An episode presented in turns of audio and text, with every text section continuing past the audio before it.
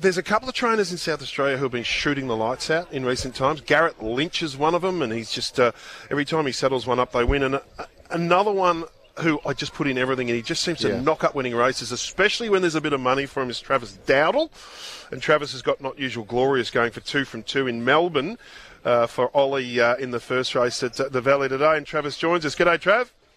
G'day, how are you guys? Good mate. How are you? Yep, very well. Just uh, landed in Melbourne and on the way to the races. Where's the horse? Uh, has the horse been here the whole time, or did it come and go with you? No, no, he comes and goes. We sent him over Thursday night and he arrived Friday morning. So, yeah, I was just flown over this morning. So, very exciting. Your record uh, over the years bringing horses to Melbourne, there's been a few that have won. It must be a decent record. Just remind us of maybe how many runners you've had and how many winners in Melbourne. Uh, my Victorian um, sort of strike rate probably in the past few years hasn't been uh, amazing. Um, but recently it's sort of picked up a lot more. Um, obviously not usual glorious as, uh, you know, he won the Astley Cup before winning at Caulfield last start. And, you know, I think he's the sort of horse that, you know, you'll see him coming over the border a bit more and, um, yeah, picking a few more races off, hopefully. Um, I- I've had a chat to Steve Theodore in recent times, and it was. I think he's very grateful to you, and you're and you're and you've benefited from him around the stable as well. He was at a bit of a loose end over there for a while, and then uh, connected up with your stable, and it's been a really good partnership.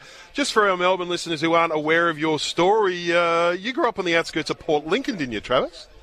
Yeah, I did. Grew up uh, over there, and um, I had a little team of horses um, uh, at a place called North Shields. Uh, trained, I think I had three or four horses out there on the beach, and uh, yeah, got them going okay, and took them across to Adelaide, and had a little bit of success with them straight away. So um, you know, that sort of you know kept me in Adelaide, and um, yeah, kept me chipping away there, and then the team just slowly built, and um, sort of Steve Theodore saw how I was ticking over, and I knew Steve when I um, had come over to ride work in uh, Melbourne for a few years, and um, yeah, he sort of saw that I was growing and probably struggled a little bit with the uh, the ownership side of things, and the communication wasn't fantastic from my end, and you know Steve thrives on that, so he um, offered his services, and, and we've we've done fantastic together. Gee, His dad was pretty good at that as well. Well, I Les, was just think. thinking, I was just thinking, Dan and Trav. I think if you have a big win and you need someone to ta pass the baton to handle the party celebrations, I think it's that's Steve's domain, isn't it? It it definitely is. We uh, we had a table the other day at uh, Racecourse, and I'd sponsored a race, and he said, "Come on, we better get up to the table." And I said, "No, no, mate, you handle this." So he went up and spoke to everybody and, and did all the entertainment side of it. So I'm happy just uh, staying in the background. There's a bit of Joe Pride about you. Uh, remember a horse? Tell us about the horse uh, affectionately known as Bear. I think you got it for a couple of grand and won a Oh. quarter of a million.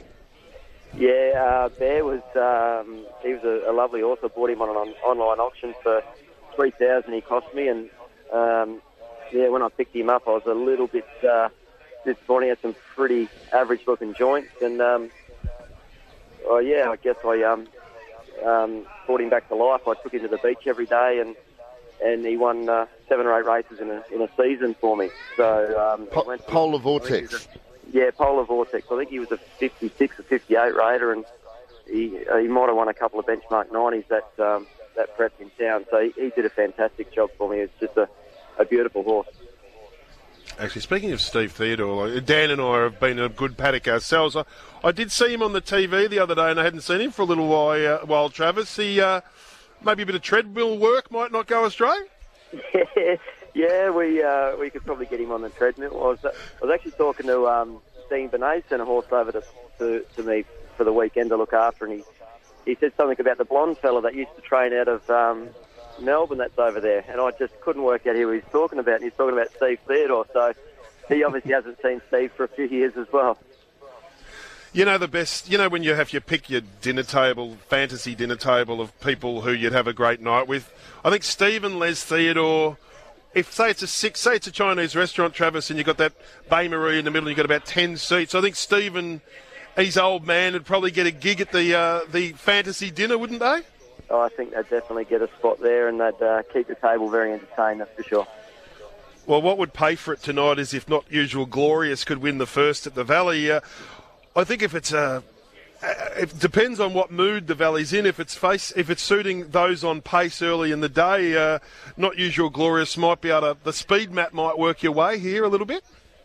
Yeah, look, it's going to be a, tac- a very tactical race. I um, obviously with only four in it, I'd actually, you know, like a bit bigger field where they, they could sort of string out a little bit more, and you know, but uh, it's going to be a, a tactical race. We've got a great jockey on board, obviously, and um, yeah, we're just going to have to wait and see how it pans out. I don't know if he is going to get that softer lead this time because they're going to be well aware of what he does, and they might be right on his hammer. And we'll just we'll just have to play it by ear. But all he knows what he's doing, and if someone wants to take him on, um, we're happy to sit second to it as well. But it's it's going to be a really tactical race. These small fields often are, and, and anything can happen in them.